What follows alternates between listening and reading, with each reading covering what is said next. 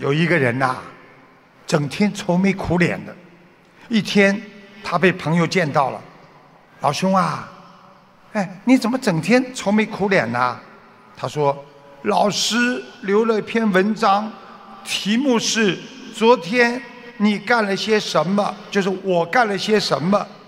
那个朋友说：“那你昨天干了什么，你就写什么不就得了吗？你昨天干什么了？”嗯，我喝了一天酒。他朋友说：“哎，你怎么这么傻的了？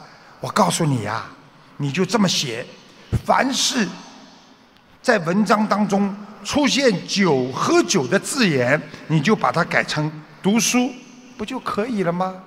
结果第二天，他写出来的文章是这样的：我一早起来就读了半本书，接着我想了一想，我又把后半本书一口气读完了。可是我觉得还不够，我又到店里去买了一本。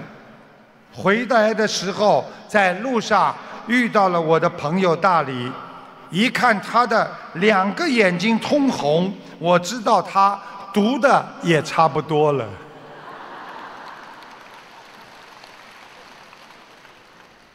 鼓掌不热烈。